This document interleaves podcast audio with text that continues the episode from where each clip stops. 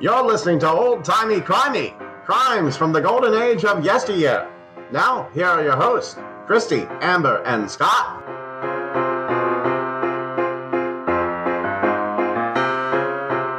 Hey, it's old timey crimey. I'm Christy. I'm fucking irritated by motorcycles and fireworks. And I'm Amber. that's, a, that's an awfully weird name. Uh, Did that even fit on the birth certificate? It's Arabic. Anyhow, so uh, we are here this week with some of your favorite historical true crime. Doing it a little different this week. Uh, we decided that we would pick out of our 80, it's going to be over 80 tinies over on the Patreon. That is old tiny crimies we decided we would each pick our favorite that we have presented to the other two because there's something a little different about picking a tiny versus picking a, a, topic for the main episode because when I'm picking a topic for the main episode, there's other things that factor in because we all do our separate research. But when I'm picking for a tiny, I'm thinking of those little like fun surprises along the way that I get to enjoy spilling to you guys.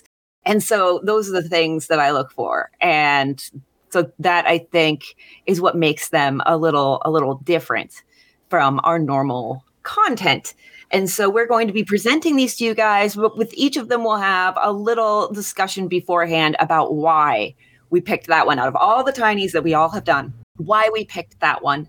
And maybe even a little discussion from the other two about, um, you know, just basically just endless praise. I guess. so, so yeah. And if you're interested, you can check it out over at patreon.com slash old timey crimey. Link is, of course, in the show notes. And for $5 a month, you can get four tinies per month plus our extra, extra big bonus monthly episode where we do something a little different every time. I have to start thinking about what we're going to do for this month or what we might do. You guys can also present ideas too if you want. I, every once in a while, I just go blank. I don't think 1950s Transformers related crime is going to settle well. Yeah, I don't think there's that many of them. Nah. Yeah, if, if there's zero, that might be hard. Yeah. Well, I bet somebody, I bet somebody killed somebody over a soup can in Japan between 1945 and 1950, and I can link that into Transformers from there. Yeah, you could probably you could probably manage that. So we if had no can, it'll be you. Yeah. Yeah. yeah. Soup cans, we, Transformers related. we had no discussion beforehand about what order we were going to do these in, so I'm just going to go ahead and go first. you bitch. I know, right? I'm just, I'm a rotten, horrible person who is still going first, no matter what you say. So, my tiny that I picked that is my favorite is the story of Moll Cutpurse.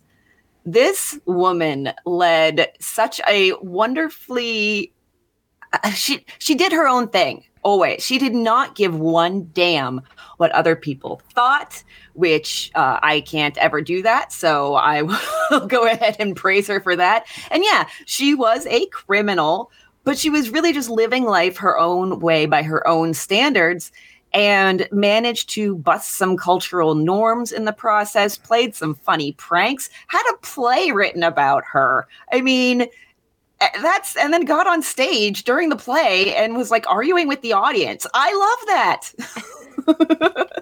you got it all wrong. exactly. I'm way cuter in person. You got it. It was two in the pink, three in the stink. Oh, Lord. Uh, of course. She would have said that. She would have been on top. Yeah.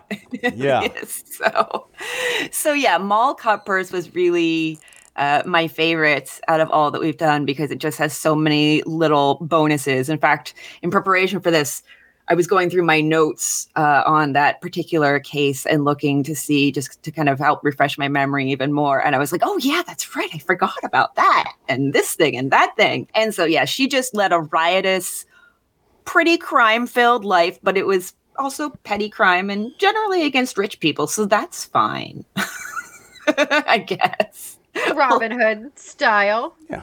Yeah, well, we'll excuse it that way uh, because we like her. So yeah, that is why I chose Moll Cutpurse. Do you guys have any commentary? The I only thing- actually really liked Moll Cutpurse. Uh, that is one of the tinies that you've done that that did stick with me. So that's definitely one of my favorites too. I think I think I'm really angry at you because I wanted Moll Cutpurse, so I had to go for my. I actually had to go for my third option, which we'll discuss later on. So Why did Scott, I steal? Did I steal your first? No, like my first, my favorite tiny was the one we did this week, and it just seemed a little too soon. yeah. Too soon. It was too soon.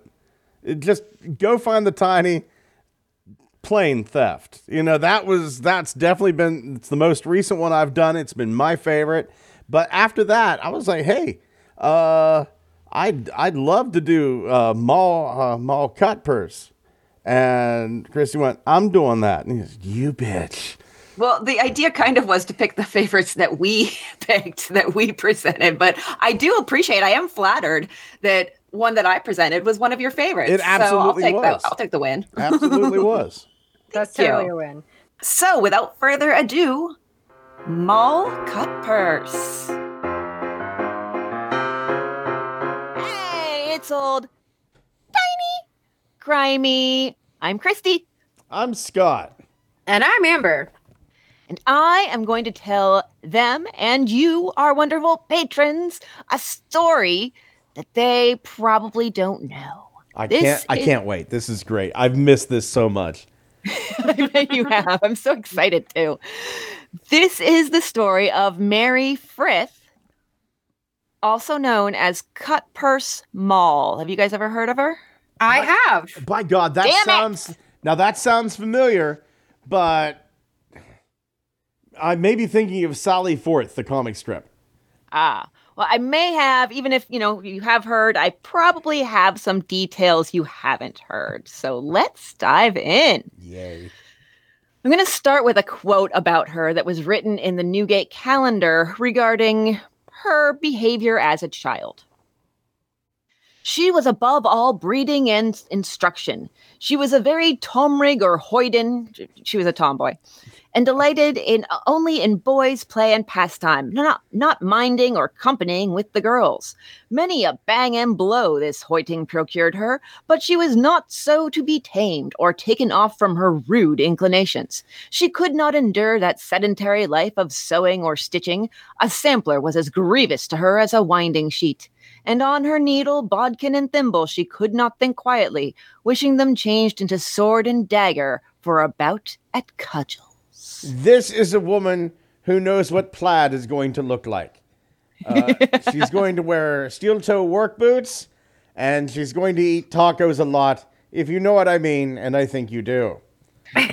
Oh, we, we will also discuss her wardrobe. She enjoys a box lunch. ma- well, it's kind of up in the air. Mary well, it all depends Frith- on what position you, you're in.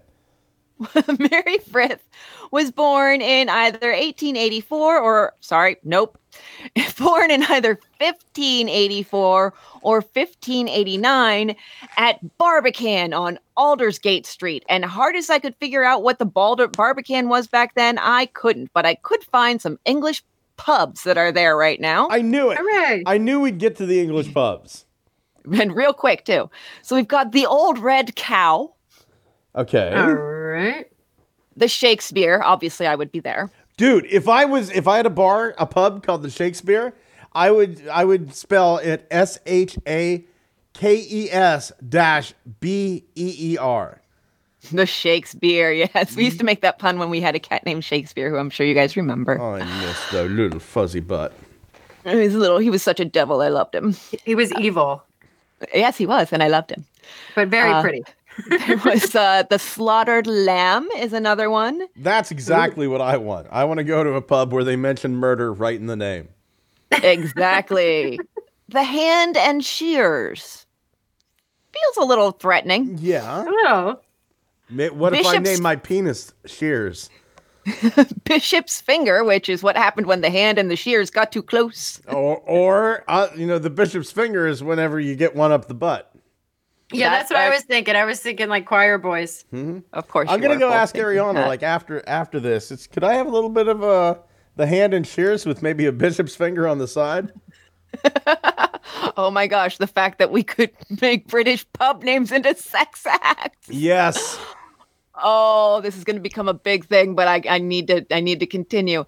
And finally, the Castle Farringdon, which while it doesn't have a very unique name, I chose it because among its Google reviews can be found the perhaps overly effusive comment, "It's a pub."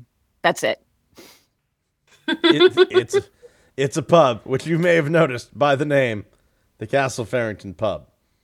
exactly. I was like, wow, okay, all right. You needed to come to Google just to say that, just to tell us the what should be pretty obvious. Thanks. Okay. Jesus Christ! At least make something up.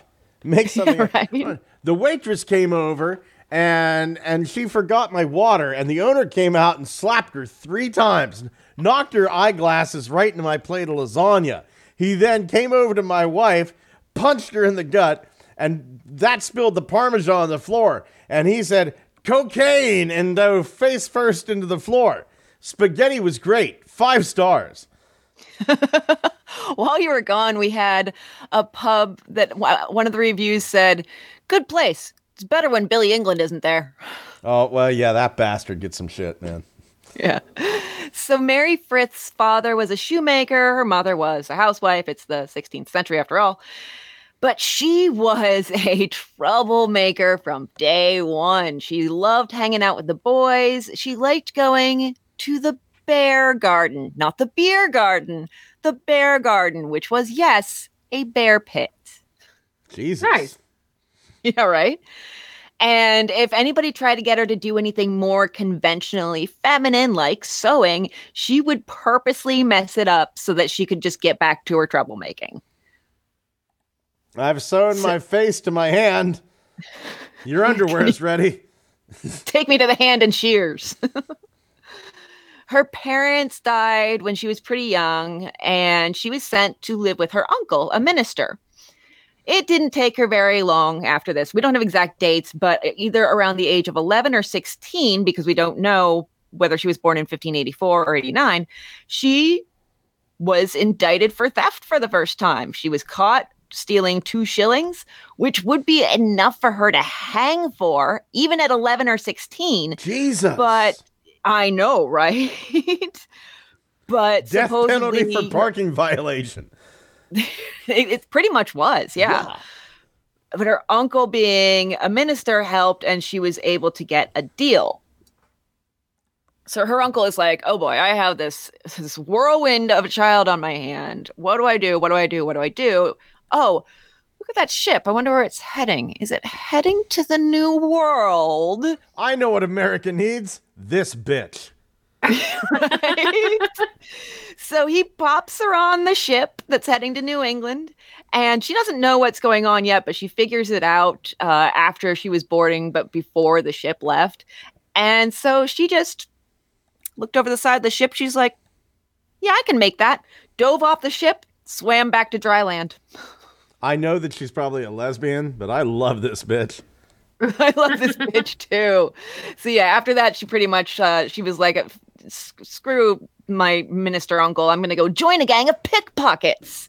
And so she did. It was very Dickensian, and she was really, really good at it. She started dressing in men's clothes. She would wear a doublet and breeches. And now, back then, of course, if a woman wore men's clothing, then th- they would call her uncontrolled and she was expected to be very very sexual like ov- overly so especially for the day. But the truth was no one could really pin down her sexuality. We honestly don't know. She could have been a lesbian she could have been bisexual she could have been asexual she could have been pansexual she could have been hetero. We don't know In my experience, if fine. a woman is wearing what is called traditionally men's clothing, um, yeah, the she has no desire for the penis.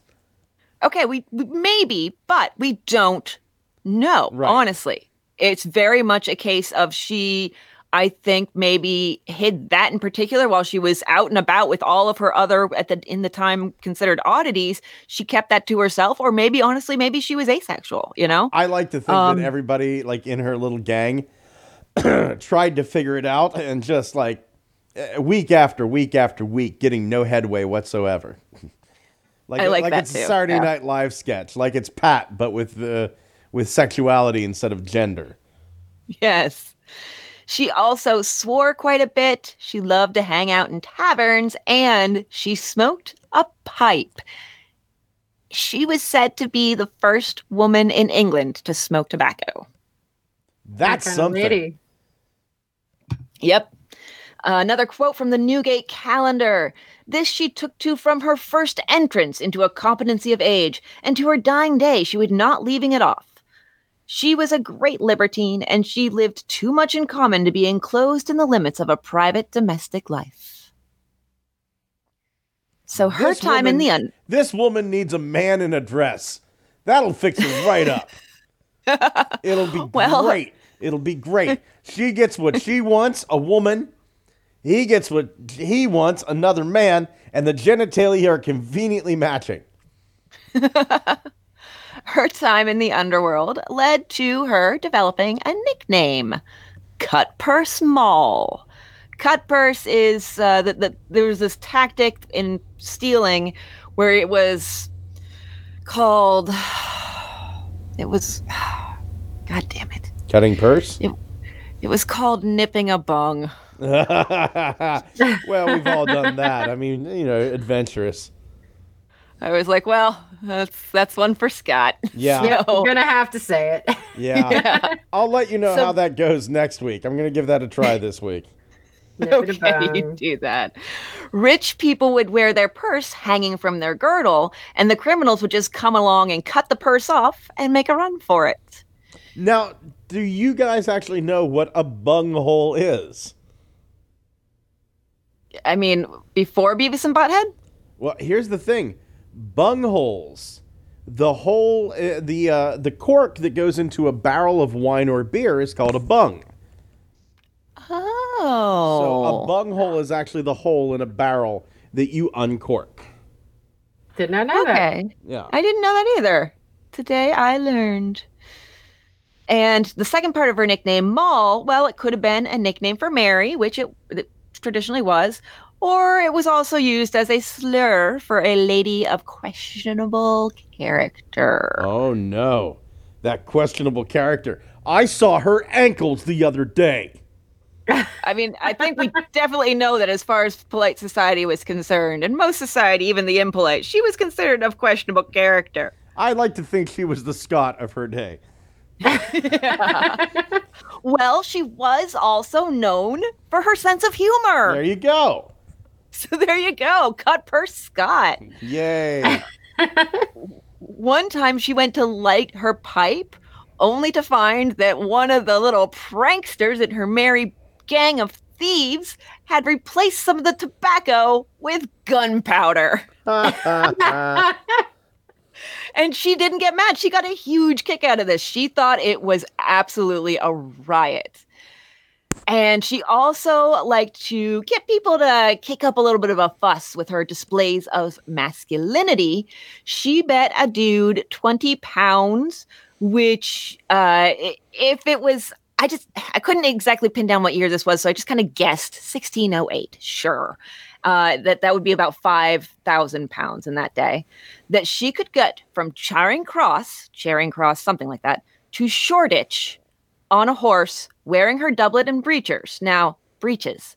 Now, about an hour or so's walk, and on a horse, you're not going to be galloping or anything. You might be able to go a little bit faster than walking, but still, it's, you know, may, might come down to 45 minutes or something. She was doing this, but she wasn't going to sneak about it. No, she was going to try to get as much attention as possible. And she did this with a trumpet and a banner. yes. Now, she made it as far as Bishopsgate, which was about a throw, stone's throw from Shoreditch, her final destination there. And so she was really close without having had too much trouble. But then she is passing under the gate. And as she wrote in her autobiography, a plaguey orange wench knew me and knew no sooner let me pass her, but she cried out, Moll Cutpurse's on horseback. That bitch. That plaguey And- bitch. Everyone is a plaguey orange wench now. But you know Everyone. what? You know what? If we've gone full circle. I think you can use the term plaguey wench now, and And back Yep, then, yep. equally well. But plaguey orange wench only fits with one person. Yep. So she did make it, even though this plaguey orange wench got the people all mobbed up and they were threatening to pull her off the horse. So she made it. She won the bet. She became famous, or probably more like infamous, so quickly that she even had a book written about her by 1610. Now, at this point, she would have been either 21 or 26, depending on the actual birth year. This was called The Mad Pranks of Mary Mull of the Bankside. With her walk. Oh, it's not done yet. Oh, you know, they got to they got to make these titles last as long as the fucking book. Remember, there's going to be like there's going to be like about three lines of title, and then the word "or," and then another five lines of title. yeah. All right, so I'm gonna I'm gonna do it from the top again because you got to get the full effect. All right. Uh, also, I'm, I'm kind of enjoying my like Middle English accent here. The mad pranks of Mary Mull of the Bankside, with her walks in man's apparel, and to what purpose? Or By John Day. There's no or, but it is just by John Day. I'm adding an or. And That bitch likes other women. I can tell. so by the next year, there was a play about her by Thomas Middleton and Thomas Dekker called The Roaring Girl. Now, they based this concept off of there was a rowdy set of young men who thieved and killed in London, and they were called the Roaring Boys. So they called her the Roaring Girl. And also, her laugh was said to be quite uproarious. I'm just going to go ahead and quote directly from Miriam Bibby on Historic UK. The moll of the play is an articulate, even eloquent young woman who spars as well with her wit as she does with her sword. She hints at her ability to procure people of both sexes, then claims disinterest in the whole topic.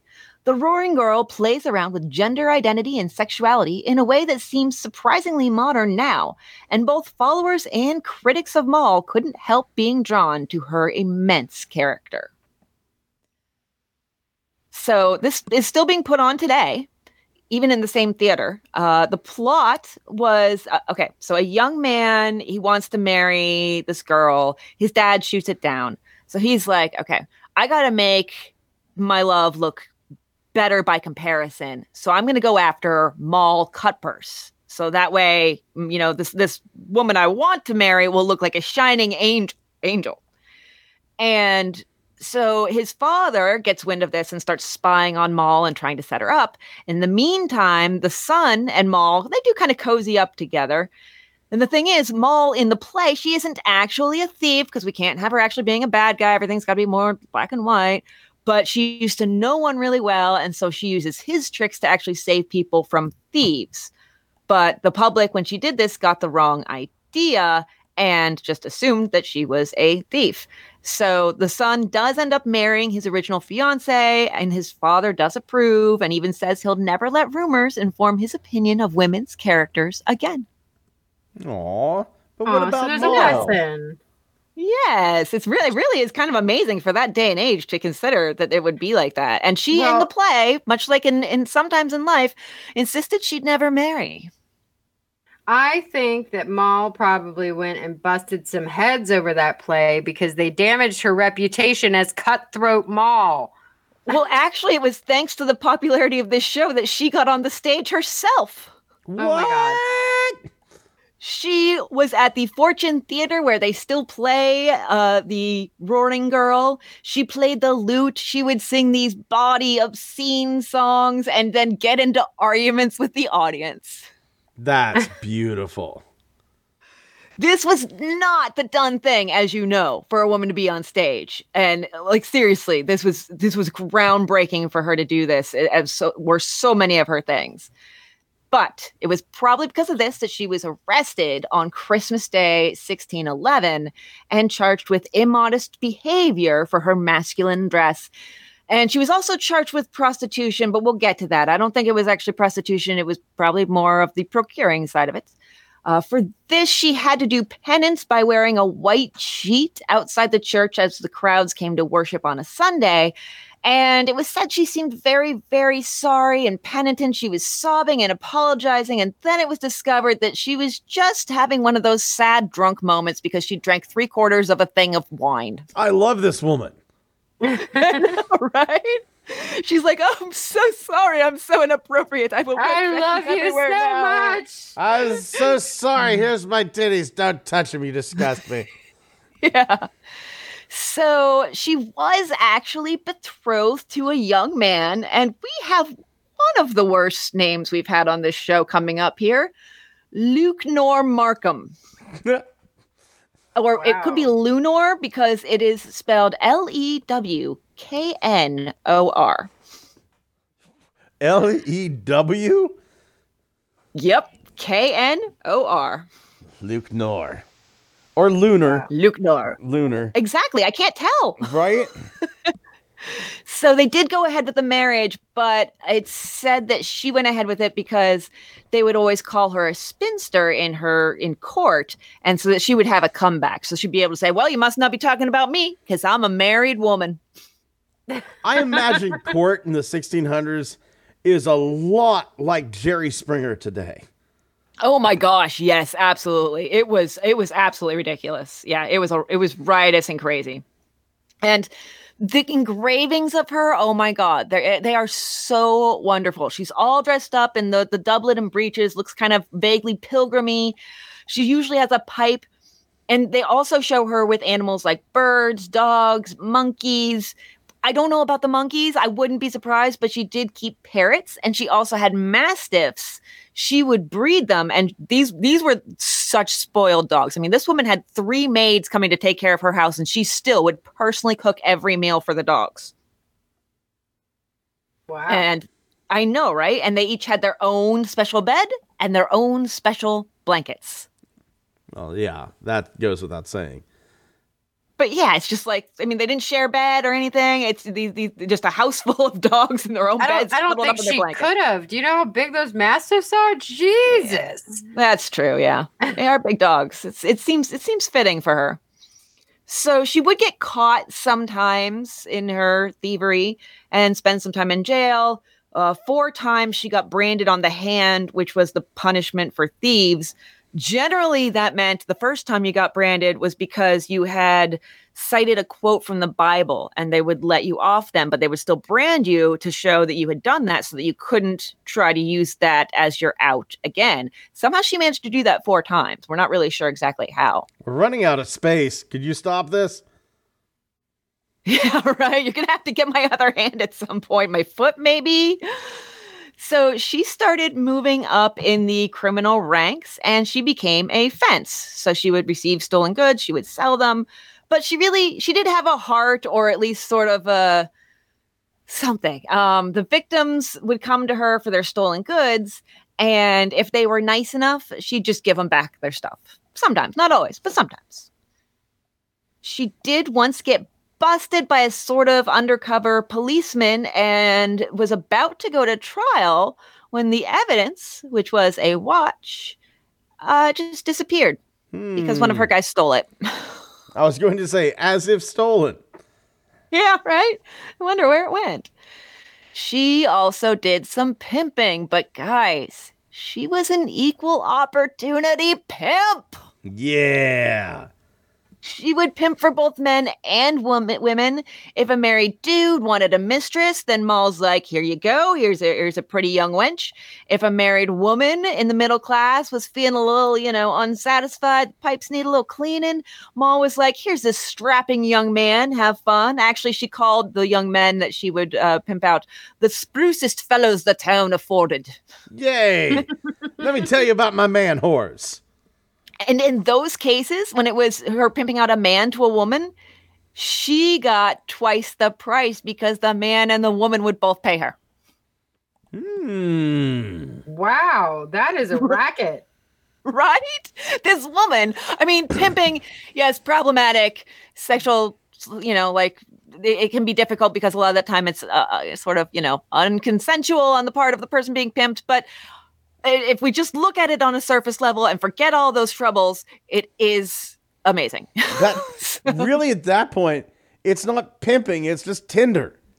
Yeah, right. yeah. So it did get complicated sometimes, though. There is one story where one of her female clients died, and in her last breath, confessed that she had taken lovers and gotten them from Cutpurse Moll. So Moll hears about this and she looks at the women's kids and she's like, Yeah, I see a couple of familiar faces there, and uh, they're not her husbands. so she actually got the possible real fathers to pay up in the form of maintenance for the children. Hmm. Wow. I mean, it's unconventional all the fucking way from from the beginning to end with her. You'll see. Oh, you'll see. So, then the English Civil War of 1642 to 1651 came around and she found a new calling. Highwaywoman. Of course. I, it was either going to be that or organ trafficking. Yeah. Her biggest get was when she robbed Sir Thomas Fairfax, who, according to Wikipedia, was an English nobleman, peer, politician, general, and parliamentary commander in chief. Wow. Uh, she got out of him 250 gold and she shot two of his horses and Fuck may have your, also shot. that, fuck your horses. Bam, bam. Yeah. That's kind of the same as like like shooting out somebody's wheels today. yeah, yeah. And she also may have shot him in the arm, so there's that too. And the thing about this is he was very much like high up in the ranks of the royalists, and Moll was a royalist. But I think when it came to thieving, there was no such thing as politics for her. Everybody was a fair target, and she wasn't going to hold off just because you were on the same side as her politically. That makes sense. Yeah. She did get caught for this and landed in Newgate prison, but managed to grease some palms and got out. That only took about 2,000 pounds. And when I see a number like that back then, I'm like, okay, did they already do the conversion for me? But I don't think they did because she was, uh, she was greasing those palms to avoid getting a new scratchy, tight necklace, if you get my drift. Mm. Now that would have been it depends on the year because again that Civil War went from 42 to 51 and I don't know exactly what year this happened but anywhere from around 370,000 pounds to 420,000 pounds. And now also keep in mind through this series of adventures depending on her birth date and the time that they occurred she was anywhere from 53 to 67. Hmm. Nice. 67 year old woman out there shooting up parliamentary commanders in chief and general and English peer, blah, blah, blah, and, and horses. so it was possibly because of this incident that she ended up in Bedlam, which is Bethlehem Hospital. Uh, William Minor uh, was a previous episode that we did, the Oxford English Dictionary guy. Mm-hmm. He was a resident of that uh, that hospital in later years, psychiatric hospital, and she was released in 1644. And just a little side trip, uh, I did look at the other notable residents, and about a century later, somebody who I think I think Moll would have gotten along really well with had a little stint in in Bedlam. Hannah Snell wore men's clothes in order to be in the military got an honorable discharge, even with them knowing she was a woman. And then she was tossed into Bethlehem. Uh, before that, though, she opened a pub. And that pub's name was Well, there's two possibilities. It, was either the Widow in Masquerade or the Female Warrior. I like the Widow in Masquerade better. I like the Female Warrior, but yeah, they're both good. It's it's tough. It's a tough call, but I like to think that if Cutpurse Moll had lived a century after, uh, she would have been right there, just hoisting a pint. Absolutely. So back to Moll. Uh, she died in 1659. She was either, either 70 or 75, which is damn good for that time period. That is impressive. And for being a criminal, like, oh man. It is reported that it was uh, a death due to, of course, any guesses? Uh, COVID nineteen. Syphilis. Dropsy. Aw, she fell. No, it's swelling. Like it's called edema or, or edema or something like that nowadays. Uh, she died in her own bed, in her own home, and you know, in a nice peaceful death, which is amazing for the riotous life that she led. And then we have a few stories about her final resting place. Okay, so there's story one, which includes a poem. Love it. Okay. All hit right. me up. Hit me up with that iambic pentameter, you salty wench. You. now the story goes that Milton himself, as in Paradise Lost, Milton wrote the epitaph on her headstone, which the reason it's a story is because only seven years after she died, it was destroyed in the Great Fire. So I have I, I kind of stitched together two different sections of it from two different sources to try, and I, I hope it's I'm, I'm being true as true as possible to the original, but I don't know if I am. So whether I rise a he or she, or two in one a single pair, nature's sport and now her care. For no communion she had, nor sorted with the good or bad, that when the world shall be calcined, and the mixed mass of humankind shall separate by that melting fire, she'll stand alone, and none come nigh her. Basically, uh, my interpretation is she was unique in life, and she will continue to be unique and one of a kind in and nobody can ever possibly be like her in death or whatever comes after. I, dig like it. That. I like that. Yeah. You will, you will also like the second and final story about her death. Possibly apocryphal, but way too good to not give you. One of her last requests was to be buried ass up so the world would know what she thought of it at the last. Love it. So that is the story of Cutpurse Moll, who is absolutely amazing. Mm. Oh, I had so much fun putting this together. Every little juicy detail. It was just an a- she is a- she is a delight. She was a just a crazy, wonderful, awesome, thieving, pimping ass up buried woman. And I loved every second of it. Was she Snoop Dogg? right? The- she I was the she'd OG. She'd be smoking it up with Martha Stewart right now if she was live. So, patrons, we hope you enjoyed the tale of Cutpurse Moll as much as I enjoyed telling it, and I really, really did. My sources are East End Women's Museum, Miriam Bibby on Historic UK, the Royal Shakespeare Company, Wikipedia, and Kieran Conliffe on Head Stuff, which is not the first time I've used him as a source, and hopefully it is not the first time I've pronounced his name right. What did you pick, Scott? I picked Chichijima. Uh, Chichijima was, uh, I think that was before Amber was with us. I, It was, I was yeah. going to say that doesn't sound familiar to me. Yeah.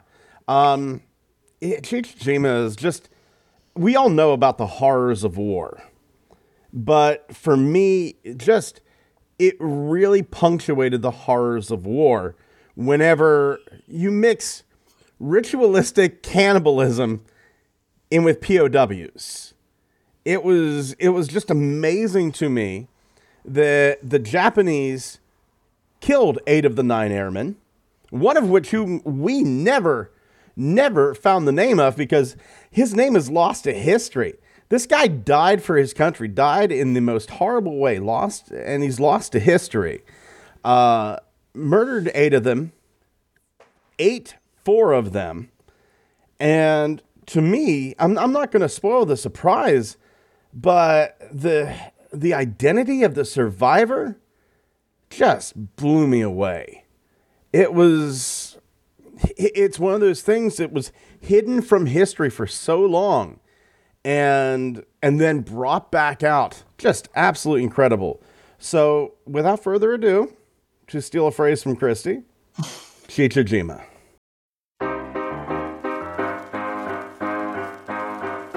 You're listening to Old Timey Crimey, crimes from the golden age of yesteryear. Now, here's your hosts, Christy and Scott. Hey, it's old timey, old tiny, Tiny. crimey. Scott came up with a new name, a very smart name. I love it. Oh, puns are the best things in the world. Wordplay.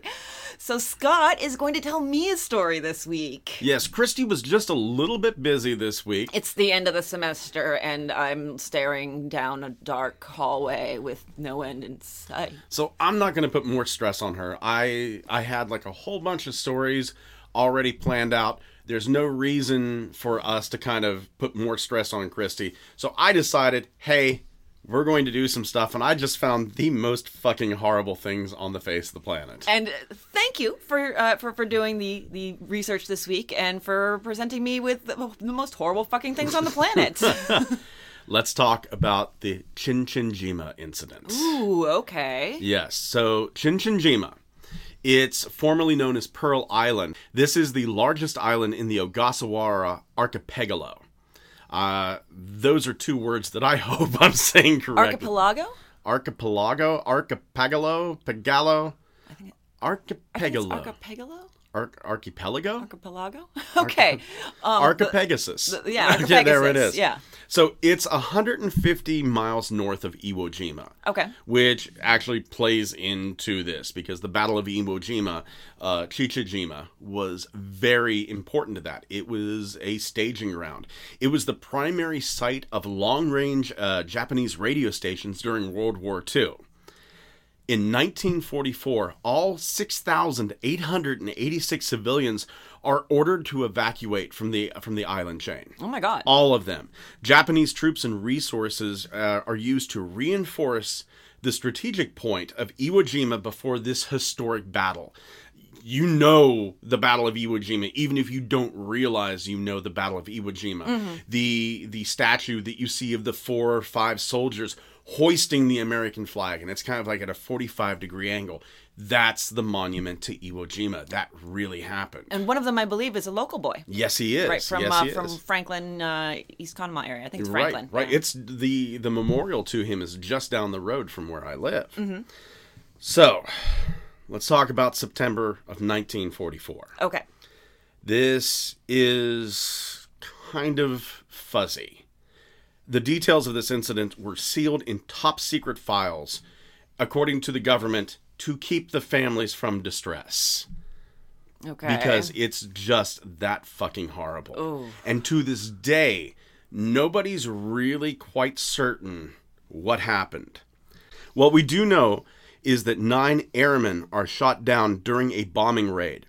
Only a 20 year old pilot nicknamed Skin, uh, he was very tall and lanky, is able to escape capture by the Japanese. Just one of them. okay.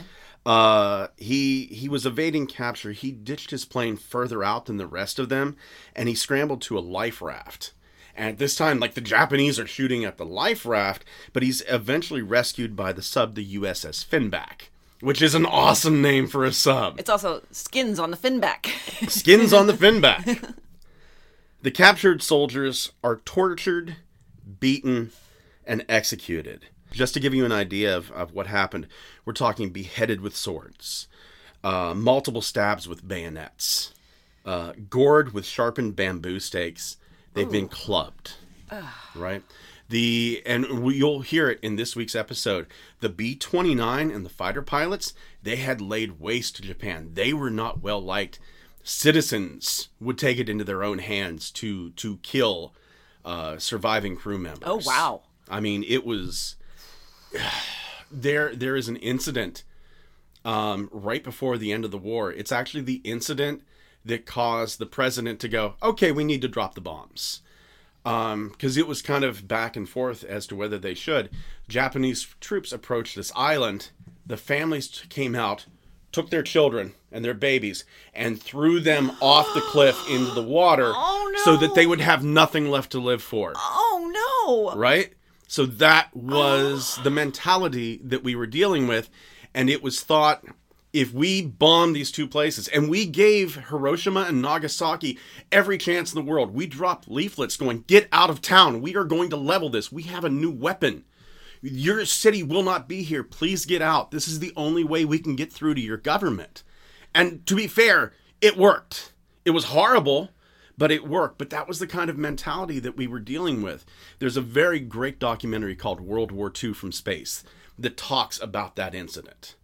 Um, they kind of play World War II as seen by spy satellites, if we had spy satellites at Oh, that time. my. So instead of seeing, oh, here's this battle, here's this battle, you get to see the planet Earth. Here's this battle going on at the same time as this battle. This is the way the troops are moving. If you get the chance, World War II from space. Oh, that is fascinating. I'm gonna have to watch that. yeah. Fantastic, fantastic. I'm not even really like into war documentaries, but that just sounds like such a such a really unique idea. Yeah, and they even get into the Ghost Army, which is something people don't really talk about. How we faked out the Well, Germans. ghosts, so. Well, we faked out the Germans by building an army out of balloons. We should talk about that more. Yes, we should. This episode is sponsored by Best Fiends. It really feels like things are getting back to normal, you guys. Who knew we'd be so excited for normal? What are you guys most excited about doing in these new, old, new normal times? I'm super excited to travel, really expand my horizons. You know what else expands your horizons? Best Fiends. Thousands of levels, new game mechanics all the time, adorable characters. It's seriously mind expanding. Best Fiends is a super fun puzzle game, and once you start playing, you won't want to stop.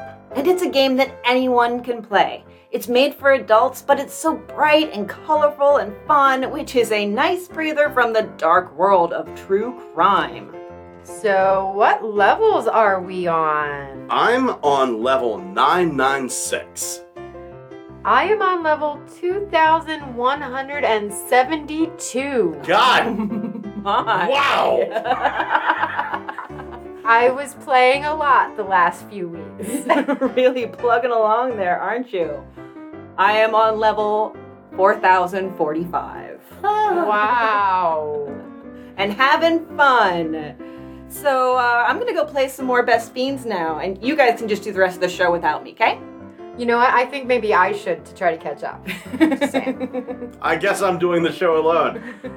Download Best Fiends free on the Apple App Store or Google Play. That's friends without the R. Best Fiends.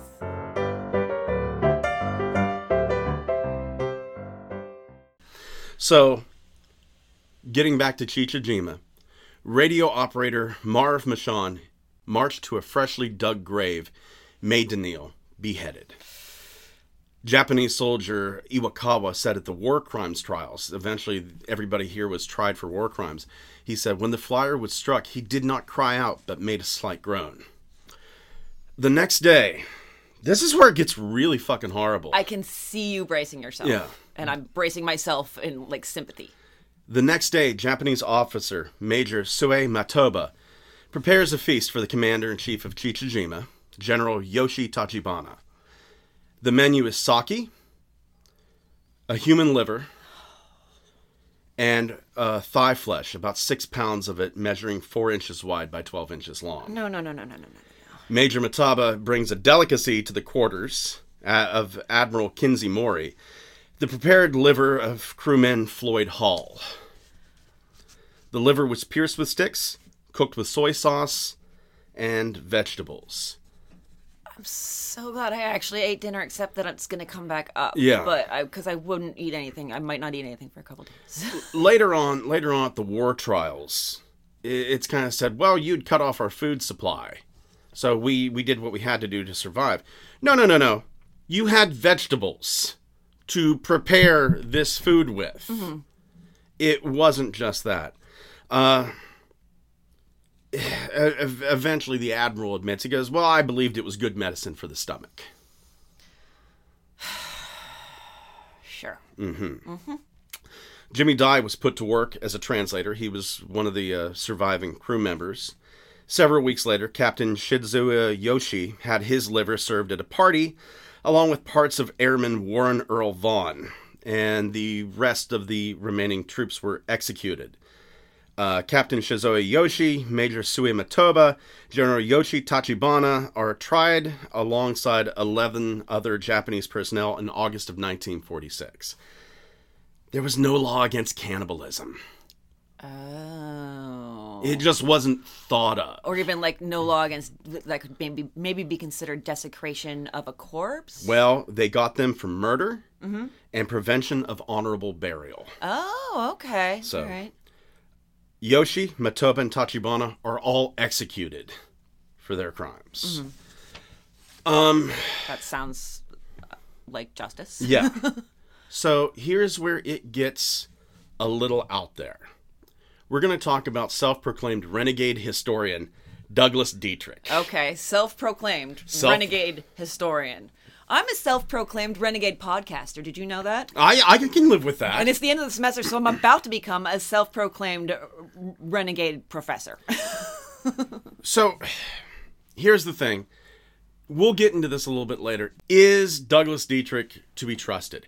But here's the thing. Right now, am I to be trusted? Because I remember Douglas Dietrich doing this interview on Coast to Coast AM. okay.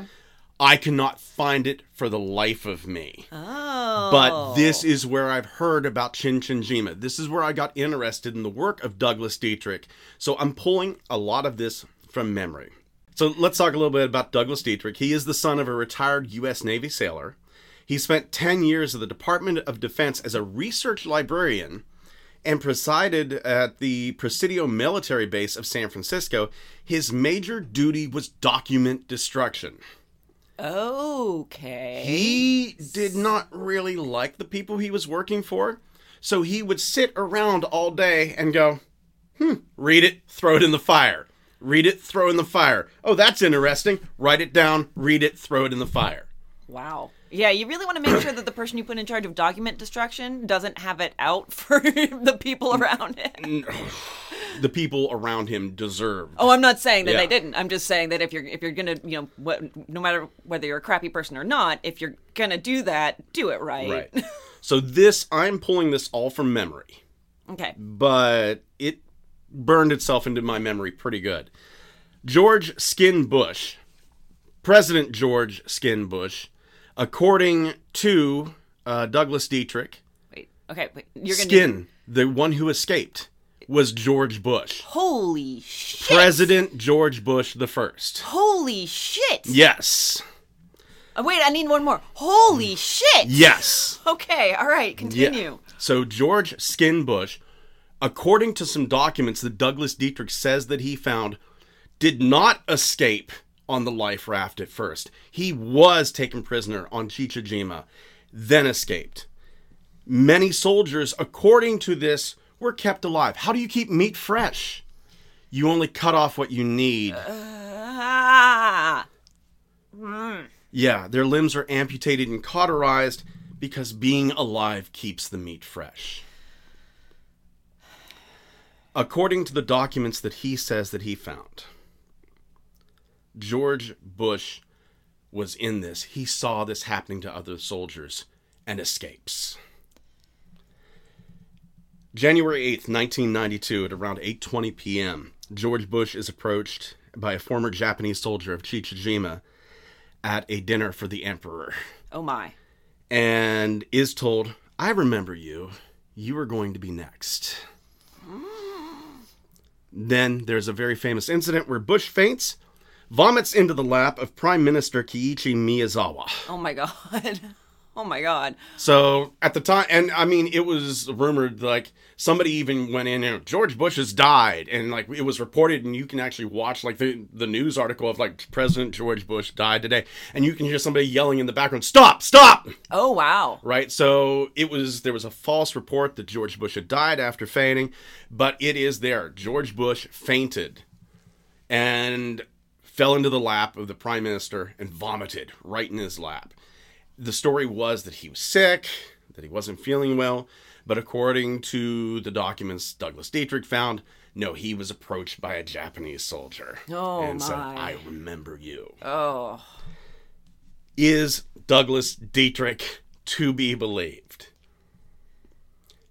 Douglas Dietrich claims to have found documents proving vampires, zombies, Soviet psychic warfare, weaponized spell casting, and pedophile rings. Well, I mean that one, yeah.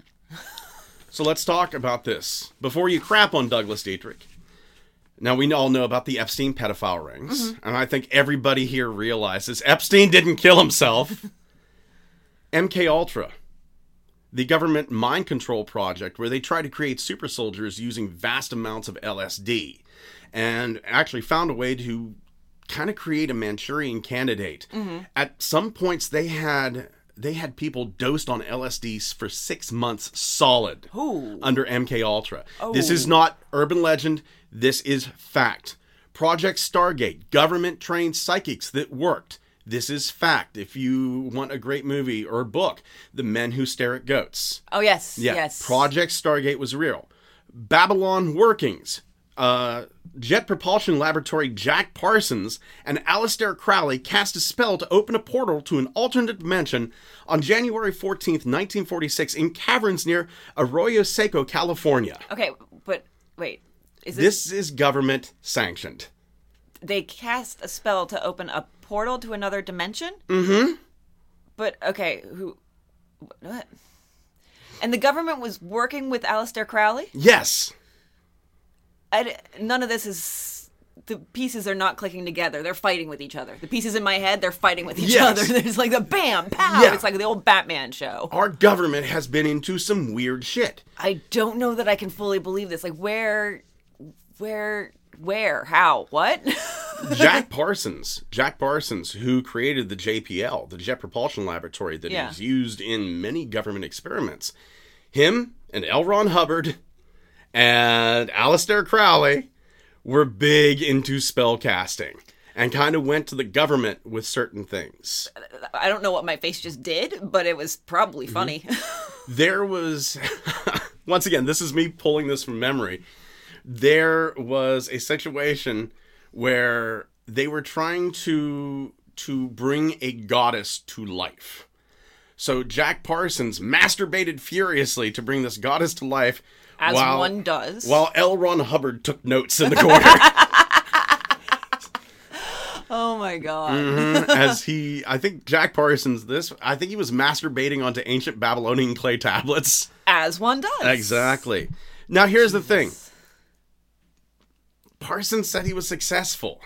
And there is some proof because right after this, 1946, there is an amazing UFO flap. Uh, you have the Kenneth Arnold sighting, which actually coined the term flying saucer.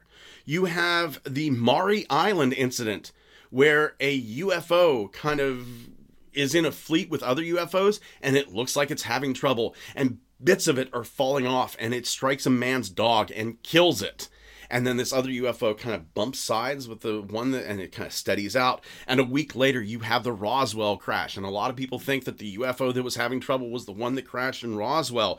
So you have like this high amount of activity mm-hmm. right after Parsons and Aleister Crowley try to open up this portal. What Correlation doesn't Yeah. equal causation. I know. But what I'm saying is, is Douglas Dietrich to be believed? Possibly. Maybe we can just believe him on some things and not on others because that's where I'm headed mentally. Just so you know, Like, I'm- Exactly. I I can believe the whole George Bush thing. Uh, I, fa- I again, I fall apart at Aleister Crowley opening a portal for the government. I mean, it- that that's just where everything just falls apart and, and, and just crashes onto the floor for Yeah. me. You can hear the sounds of glass tinkling. But what I'm saying is, yeah, do I think the government has files on vampires and zombies? Yeah. I think they went, let's see if we can weaponize this. Maybe the legends are true. And I tend to believe, I tend to believe that George Bush was maybe prisoner at Chichijima a little bit longer. the government having uh like or at least having files on vampires and zombies uh that's very Buffy season four. It really is, it's isn't it? very Buffy season four. Oh my gosh, the initiative. Yes. There's probably a bland soldier working for them who just really isn't that believable as a love interest. But that is the tale of Chichijima Wow. Island. Boy, you just knocked me out of my chair, man. that was something. Holy shit. and it's God. not going to get any better in our in our free episode either. Oh, and that's longer too. That's Yeah, more mind blowing. And ah, no. yes, it is. Oh, well, that was really excellent. That was fantastic. Thank you. Thank you, Thank Scott. you. Thank you again for for taking on the the weight this week. I know you enjoyed it. I missed researching yesterday. I'm very grateful for the break, and I needed it desperately. I wouldn't have had time to get the work done that I needed to get done, or my research would have been shoddy. One of the two, something would have suffered. So I really greatly appreciate Not a this. problem. Um, and also, uh, thank you for the, the things that are going to keep me. I may not have nightmares that you promised because I'm going to be laying awake at night thinking about, like, once again, Aleister Crowley working for the government. If you don't know who Aleister Crowley is, look him up. Quite an interesting character. Mm-hmm. So, He was Aleister Crowley. He was the self-proclaimed beast of the Bible. we've got a lot of self proclaimed people today. to be fair, you know, and here's the thing. I mean, nobody else is going to proclaim it, so Yeah, exactly. well. Exactly. No, other people went. No, I think he's oh, the yeah, beast. that's true. After he said it. Yeah, yeah, but they went. I think he's right. Yeah. I think he's absolutely right. Yeah, the whole thing with Aleister Crowley and L. Ron Hubbard and Jack Parsons of the JPL working together, it's incredible. And It's fucking bonkers. yeah, well, whenever you stop and look at it, NASA's kind of bonkers too because NASA was started through Operation Paperclip. The guy who started NASA, Werner von Braun, was a fucking Nazi. Yes. And everybody knew it. There's a song about how much of a Nazi Werner von Braun is. Oh my. God. the bombs go up. Who cares where they come down? Such is the philosophy of Werner von Braun. Oh my god. I'll forgive the lazy rhyme for a song about a NASA Nazi. So my favorite is very obvious to you guys and probably to anyone that's a Patreon. So my favorite was William Lawrence Camillo, who is the feel-good crime of the century. I'm fucking saluting him. That Right. man is amazing. He is. He's America's favorite kind of criminal. And he is the most innocent criminal of, of everybody. And uh, he, he's the bus driver. If his name didn't ring a bell, the bus driver should give it away. Because he was a bus driver that just had enough. just kept driving, just kept going. And he's amazing. And it, it is by far and large my favorite Tiny. So without further ado, William Lawrence Camillo.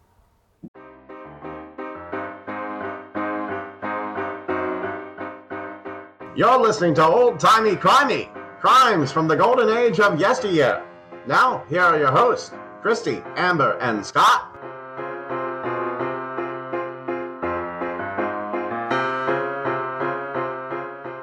Hey, and welcome to Old Timey. Crimey. and I am Amber, and I'm going to be telling Christy and Scott a story today. Yay, story time. Story time. And today is actually a very, very special day because today, the date that we're recording, is the actual anniversary of this happening.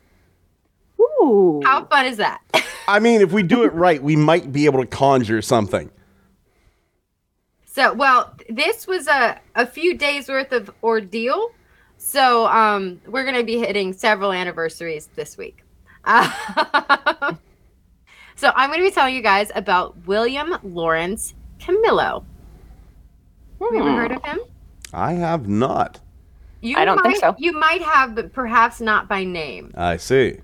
Um, so he was a bus driver in the Bronx. He started working around 1931 as a bus driver. Described as a really hardworking guy. He never complained. He constantly got kudos at work for his his wonderful work ethic, just like a gold star. Um, he'd been driving a bus for 16 or 17 years. Uh, he was a family man, and he worked for the NYC Surface Transportation System.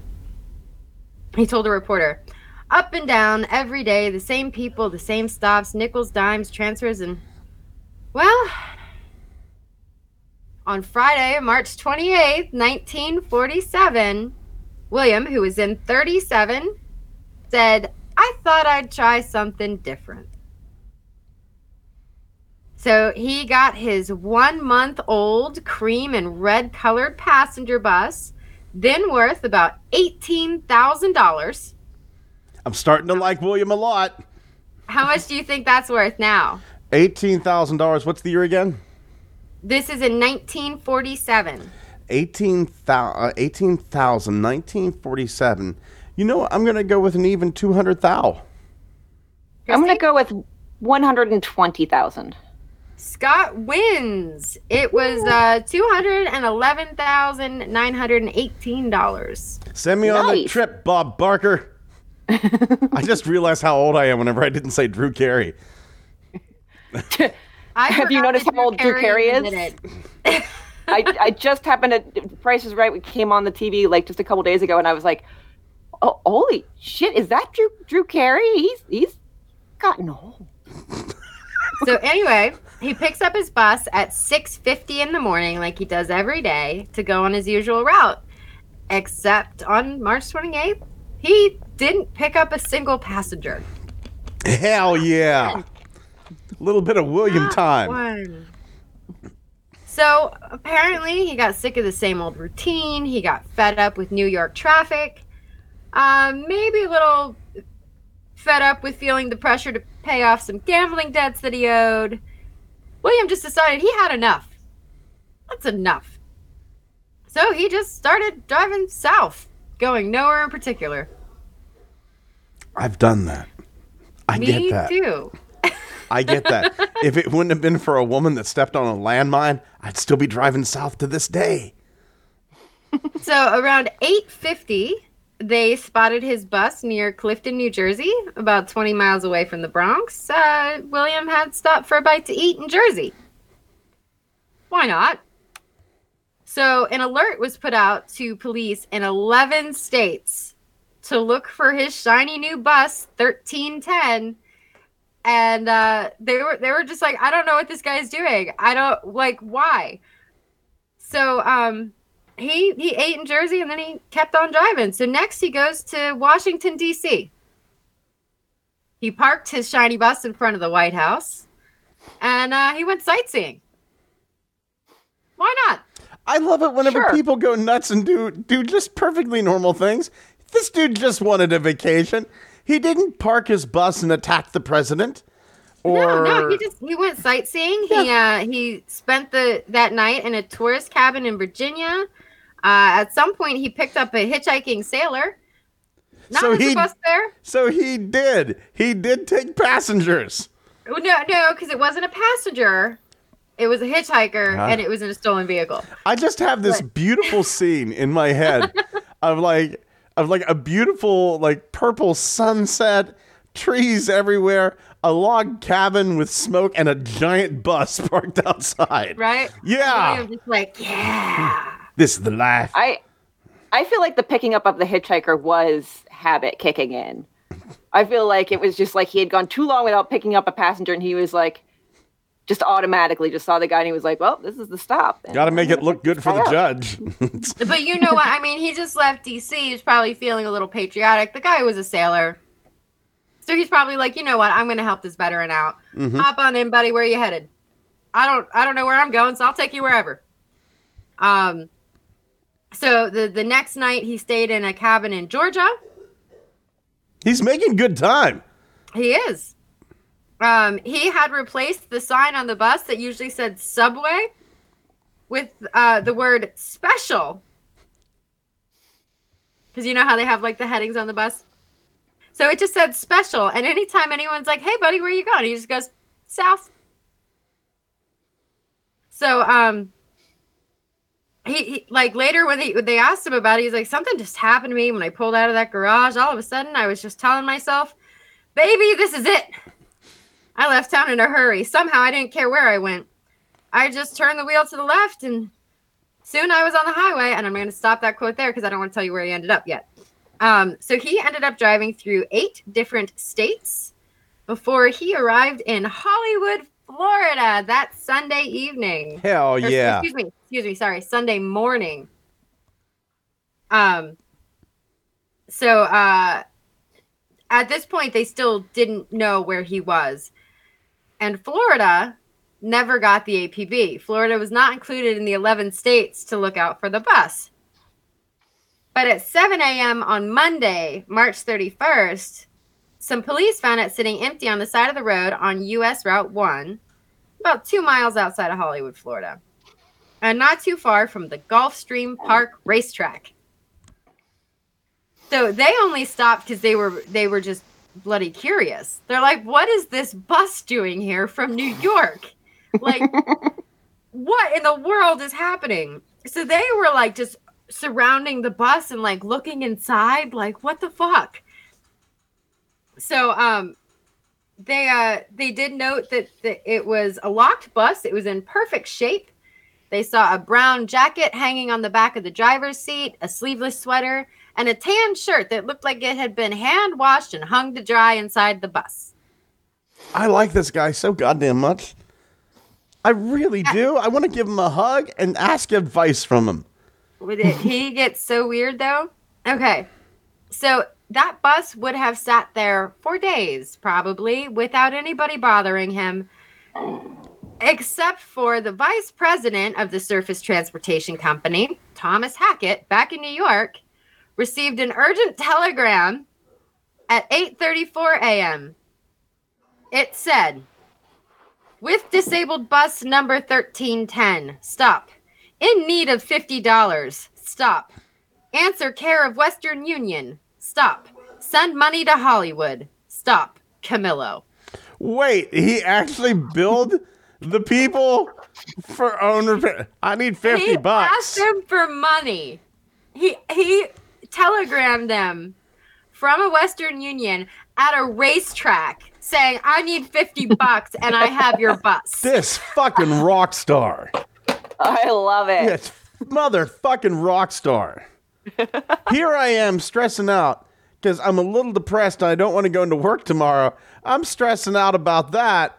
Uh, and this dude just steals steals like a quarter of a million dollar bus, drives it to Florida. and then asked them for more money. Asked him, Um, oh, I got your he- bus. I need 50 bucks. well, he honestly his his reaction to this was like, "I didn't think they'd hold a grudge against me because I was planning on returning the bus eventually, completely unharmed." Right? Right? You're going to get it back. Kill your goddamn britches.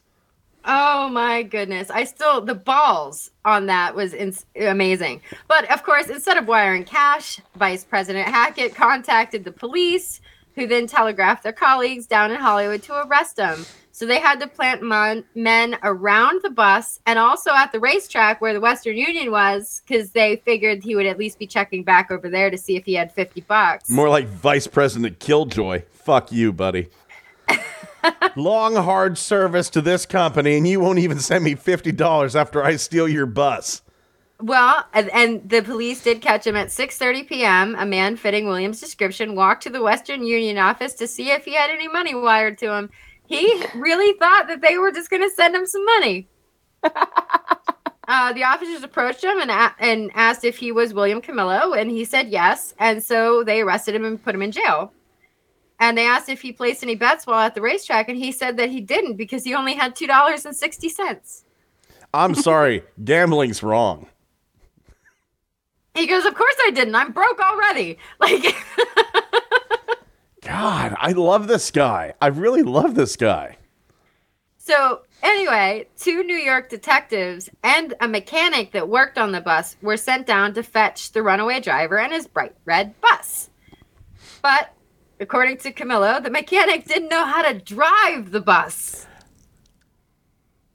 It just keeps going. So uh, basically, they decided that since the mechanic really didn't know how to drive it and they were all scared that they were going to end up in a ditch or damage the bus, they let William drive them back to New York. Oh No, my god. Don't worry, I know the way. We're going to go to a little town called Mexico. Well, I need $50 before I start driving this, though. So first they got to Wil- Wilmington, Delaware, three days later, and William was a national hero. Fuck yeah, he was. Everybody loved him. They're like, here's the common man that was just sick of the daily grind, and he just put his foot down. he was a working class hero for all of us who are fed up in our daily lives. Um, I understand. I get it. I fucking Yeah. get it. I think uh, if if I see a, a bulletin about a stolen bus tomorrow, I'm gonna say like eighty percent chance it's Scott, twenty percent chance it's Amber. Now wait, you forgot about the three percent chance that it's Scott and Amber. that's five. actually, I think that's more of a more of a. I'd say that's a maybe, like, seventy percent chance. Like I'm gonna get a seventy percent. I'm gonna get a text at three a.m. tonight. You wanna? yep, yep. and I, and I know my wife's gonna like roll over, read the phone, and goes, "Are you having an affair?" No, Amber and I are just gonna steal a bus. It's okay, baby. All right. Um, I do So- live right next to the bus station. Oh not, boy. not on the recording. Okay. And um, so anyway, they get to Willi- Wilmington, Delaware, and the bus is surrounded by reporters, photographers, cameramen, and they start insisting that he do a reenactment of coming to Wil- Wilmington because they really want to get this on camera and have like this big like huzzah, right? So they agree to do this reenactment. Didn't work out the way they thought it was going to work out. So the cameras are rolling, the bus, and it just says with William aboard. So I wonder if they made the mechanic drive just for show for this reenactment because that's kind of what it sounds like. Um, they were escorted through the city by a patrolman on a motorcycle. And when they approached the Pennsylvania station, the motorcycle came to a stop. But the bus didn't. So the bus hit the patrolman and knocked him to the ground. The driver was taken to the police station, and the bus company had to pay for the damages to the motorcycle. Should have just let the man drive to wherever the hell he was driving. Give him the fifty bucks for the racetrack. Right. So the next morning, the bus emerges from the Holland Tunnel into Manhattan, and it stopped one block away from the police station to let off nine reporters and photographers who had jumped aboard back in Delaware to go for the ride. So, again, totally staged. They do like the last block on video, so it's it's just like huzzah! They've returned. Um, and they were met by hundreds of cheering people and a ton more reporters standing outside the police station. And it, it's then that it finally dawns on William that he's now a legend. Like, because he's like, all right, this is a little kooky, guys. I just went on a, just went on a drive. All I But did was steal a bus and drive it all the way to Florida, and then Right. then wire the person I stole the bus from for fifty dollars for the racetrack. Just your average everyday workabout thing. People from around the country started sending him fan mail. like he was getting fan mail, but he was still put in jail because I mean he stole a bus. Um, he was uh, booked on a charge of grand larceny, which carried a possible sentence of up to ten years. But now the company realizes that he's a working class hero, and if the company presses charges, it's gonna look real bad for them. So the company actually paid the $1,000 bail so that William could go home to his wife and three sons. oh my god, I love it. So the company who put him in jail bailed him out to look better in the media. But also, how Oh. pissed do you think his wife was? He might have been better off in jail. Yeah, yeah. You're going to leave me here with these three boys? I think Amber was projecting a little bit just then. Maybe. Maybe. So uh, eventually, the Surface Transportation Company decided that they were not going to prosecute because no matter how they tried to spin it, it was not going to end well for them. I mean, this guy is now a freaking hero. He's doing like talk shows, he's all over the news, he's on the front page of every paper. No charges. um, they did get him on a a couple different things. So on October 30th, they had fined him $25 on a bookmaking charge. And then on December 11th, another $200 fine for the same offense. Um, they suspended him for 30 days. And, and they were trying at first to make it seem like he was just maybe not as good of a person as the media was painting him to be. So they're like, "Oh, let's get him on these charges. Like he stole a little bit of money here and there. He was a gambler, and let's let's throw this out to the media." And um, it really wasn't working for them because they let it be known that he was a petty gambler. He owed $1,896 to various loan companies. They uh, announced that he had been suspended by the bus company three months early due to an inconsistency between the fares he collected and the account book that he had turned in. He was only suspended for one day, though, and then he was cleared of any wrongdoing. Um, and William ad- admitted, he goes, I had a little trouble financially and I wanted to get away and go somewhere to think it over quietly. I had no intention of stealing the bus. I just went for a joyride. but the bad words in the press did almost nothing to change the public's perception. Like the the drivers back at the bus terminal, his coworkers, voted and held a dance at the Bronx Winter Garden on May 1st to raise funds to pay off all of his debts and hire him the best lawyers. That is so, So- much better than a GoFundMe. Right? So it's the original GoFundMe. All of his coworkers are like, no, we got this guy. And they Yeah. threw a massive fundraiser to make sure he didn't have any more debt to worry about and that he could get the best legal counsel so that he would not spend any time in jail.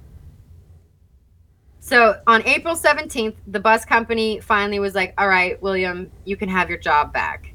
Which that shocked me. I never thought they'd give him his job back. Like, I was not surprised that they did eventually drop the charges, but I didn't think they'd hire him again.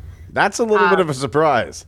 It is. They they put him on a one year probation, and he was back to work the very next day. He was given the same bus route, but they took his new bus away. God damn it. So he still had a bus, just not the shiny new bus. I'm sorry. It's like separating two lovers. That's wrong.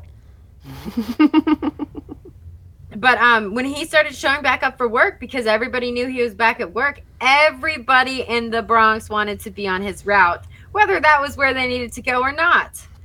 Uh, on one occasion, over 300 high school girls mobbed his bus. Oh my They were demanding his autograph. Oh my god. Whenever, whenever you have high schoolers after you, you've just become like the PewDiePie of bus drivers. right? And they even said like during this, there was like three other buses behind him, completely empty and ready to go. And these girls were just only his bus. Like, we want your autograph. We want your bus. so it was it was pretty amazing. And then uh, September 14th of 1948, William made the news again. But this time it was because the company gave him an award for safe driving. Made it all the way to Florida and back without an accident. Turns out it was somebody else driving that ran over the cop. He was one of over a thousand drivers to get the award, but uh, he was the only one, obviously, to make the papers for getting the award. and then finally, on October 16th of 1950, that is three years, six months, and 19 days after William sold the bus, they finally dismissed the larceny charge because that was hanging over his head this whole time.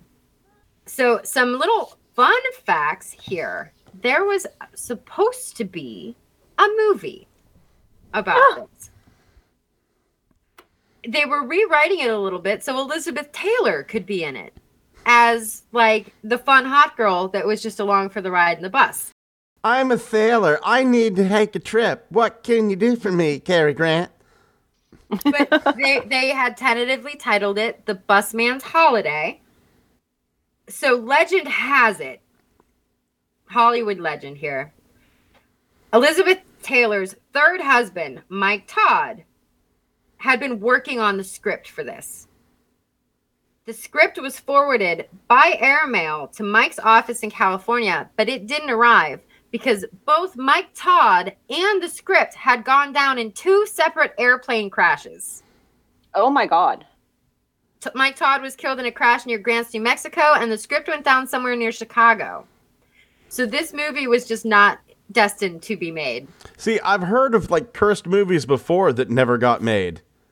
Like like Atuk, Atuk the Incomparable. This surprised me. I've never heard of the Busman's Holiday, but obviously you would think you would think there'd be some sort of like, yeah, uh, the writer and the script went down in separate airplane crashes. You think there'd be something about it?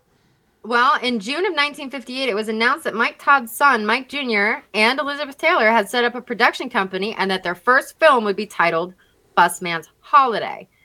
Taylor would not only star as a beauty queen in the film, but it would also mark the mark the first time that she ever sang on film.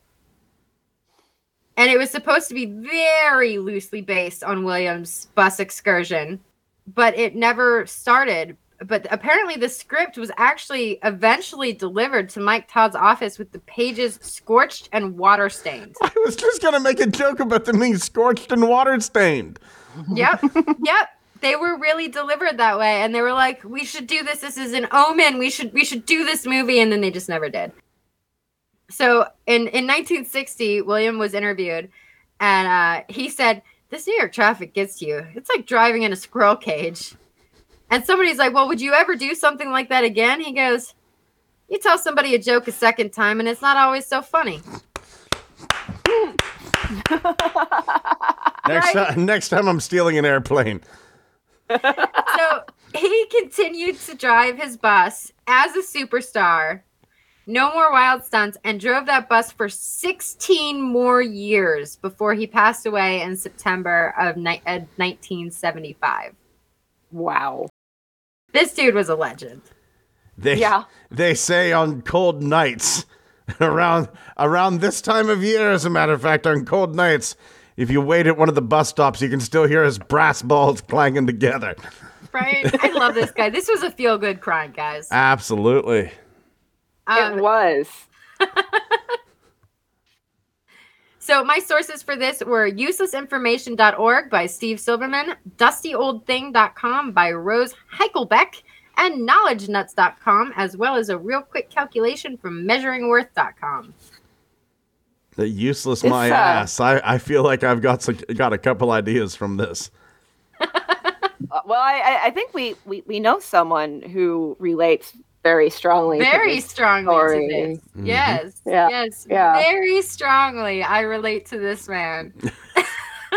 and that's that's probably all we should say on a recording about that. Oh my I did that drive in two days, not three. Well, there you go. You were a little younger. You have more stamina. And I, you, I was in a car, not a bus. So and you had the you had the head start of you know being further south than New York. Hmm. I also didn't stop to eat in Jersey. So there's yeah, that. there's the problem. Yep. Or go sightseeing in DC. There was no sightseeing. No no, sightseeing. I want everyone to note: at no point did Amber not say that she didn't pick up a sailor either. That's She's not we'll refuting let this either. no, no, she's not. All right, Amber, that was absolutely fantastic. And you know what else is fantastic? You, our patrons. You're wonderful, and we appreciate so, so much what you do for us. It really does help more than you could possibly ever know. And we really hope that you enjoy uh, our contribution to you as far as these stories are concerned. So, and that one was that one was one for the books, guys. That was that was fantastic. And a big shout out to new patron Brandy Cole Edwards. Ooh, hello, Randy Cole. So Sounds like something. Sounds like something you put into the back of a train to make it go faster. This goddamn bituminous isn't bothering one shit. Throw the Randy Cole onto the fire. That'll get this fucking train moving. Brandy, Brandy Cole. Uh, Brandy Cole. Throw that on the fire too. But you know what? That actually sounds like liquor. Like I think that sounds like a drink that I would really enjoy. Brandy Cole. Like I'm I'll gonna go a- to the bar and order a brandy Cole I'll have a I'll have a Brandy Cole Edwards on the rocks, please, Mm. with a twist. with a twist. Well, welcome, Brandy Cole Edwards. so uh, yeah and then also there's of course our facebook and twitter where you can find uh, content related to the cases and sometimes content related to scott's theories about where I might be if I'm missing from an episode. I That was, was, uh, fucking right. He was. Well, I saw an opportunity and I grabbed it. Actually, Jackson was like, he was like, "This." I this do that at the bar happen. and they tell me to leave. Yeah.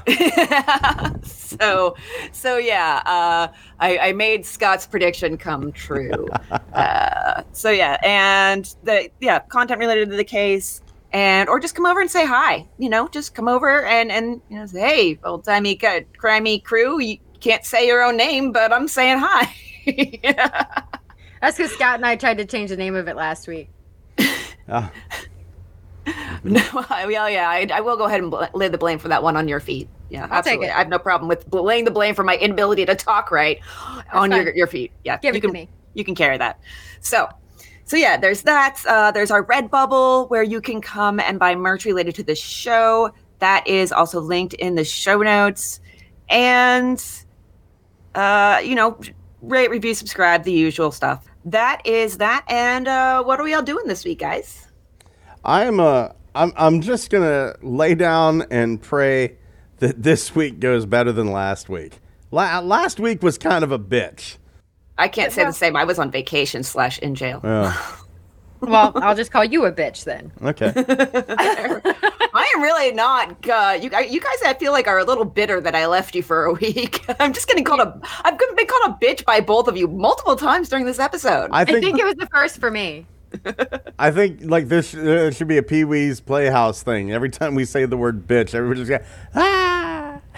I'm just imagining the couch starting to talk to me or something. Like maybe I think that maybe you're working too hard or got Yeah, I just the right that ti- has been kind of stuff. Yeah.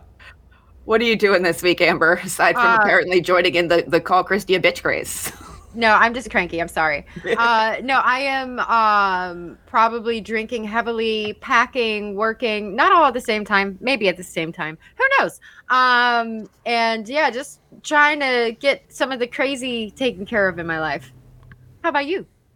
Um, I don't have any particular plans except for uh, today is actually we are recording on the fourth of July, and so uh, tomorrow uh, we're actually having a barbecue, so that should be uh, fun. Looking forward to that. I made what uh, now I don't want to get expectations up too high, but I might have made the best pasta salad of my life.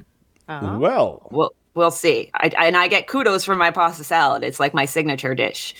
So we'll see. We'll see. It, it's the pasta salad. It needs time to settle. It needs time to absorb the dressing and everything. It's so always we'll, better on the second day. yeah, yeah. exactly. So we'll find out tomorrow. So yeah, that's uh, that's what we're doing. Uh, I also have to take Hemingway to the vet. 'cause We found a lump on his back. Ooh, which vet you taking him to? Uh, we go down to Cambria Veterinary. Okay. So, Okay. uh, yeah, he he had uh, lumps when we first found him. When we first took him in, he he had a couple of uh, some sort of benign tumor that is actually more common in dogs, which really it fits his general aesthetic of I'm t- almost a dog. that he has he's very nearly a dog and so yeah it, it, it's it's possible it's just that and i'm just keeping my fingers crossed because he's gotten he's gotten up there a little bit Yeah. but I'll he's, tell- he's my, my weirdo I'll tell you what, I had just not for not for nothing. I had a beautiful date with my wife today.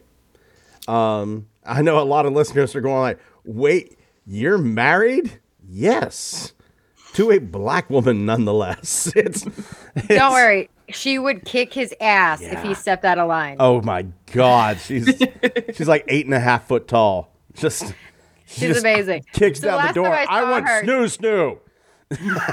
Death by snoo snoo. yeah, because the last time I saw her, she like picked me up and threw me in the air. I am like I might be a little petite, but I'm not petite enough that you can throw. She's so that woman can throw me. She is so strong. so strong. To be fair, Amber, you once literally picked up me and another person, just wrapped an arm around each of us, the other person being a man, and just lifted us both off the ground. well, I I am definitely a death by snoo snoo woman, but Yeah. I am a foot shorter than his wife. Yeah. but we had we had this lovely date. We went and got just a few couple things to eat, like a nice little light dinner, and we went to uh, Forest Hill Cemetery, and they have this beautiful, beautiful little pond with a waterfall, and lily pads. The lily pads were blooming. We sat on the bench and we threw bread at the fish. We actually took like four slices of bread and we threw them at the fish. It was fantastic. They just came up and made kissing noises, sucking the bread down. It was great. We had a blast. I didn't Well, I realize I, think- was at a cemetery. I saw the picture. Yeah. So did I. I actually kind of assumed because there's there's a there there was a similar pond. I don't know if it's like that now, but there was one um, at the the intersection of Fulmer and Oh, uh, that cemetery. Yeah. I, I don't know what cemetery that is. I've honestly I've driven past it a million times, never looked at the name, but I used to go up there and go for walks back when I. worked I used to go up there running. Yeah, that was a very nice one too. It had lots of pretty benches Mm-hmm. and little areas. Um, Mm. But yeah, I can't remember the name of it either. Oh my god! Yeah, I I know know. what you're talking about. yeah. How many times have we both driven past that cemetery? Like A lot.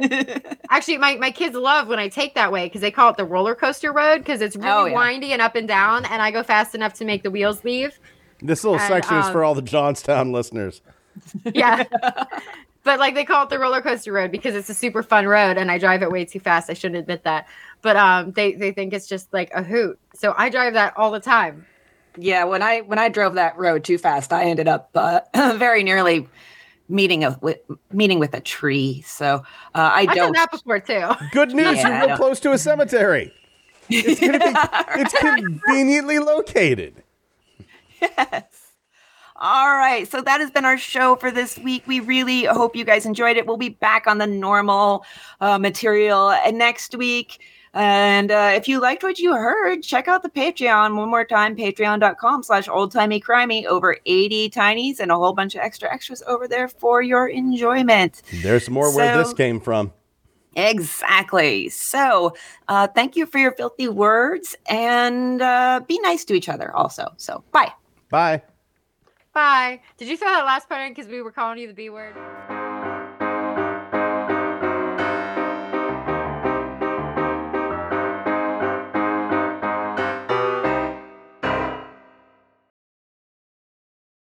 Yeah. Okay, I'm sorry. That was very new to me. So I didn't know any of that. No, that's okay.